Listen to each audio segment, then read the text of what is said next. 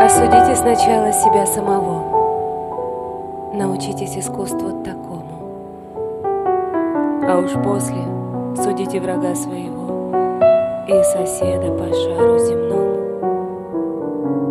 Научитесь сначала себе самому не прощать ни единой промашки, а уж после кричите врагу своему, что он враг и грехи его тяжкие.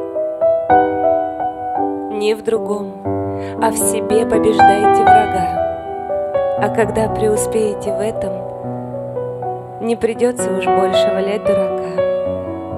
Вот и станете вы человеком.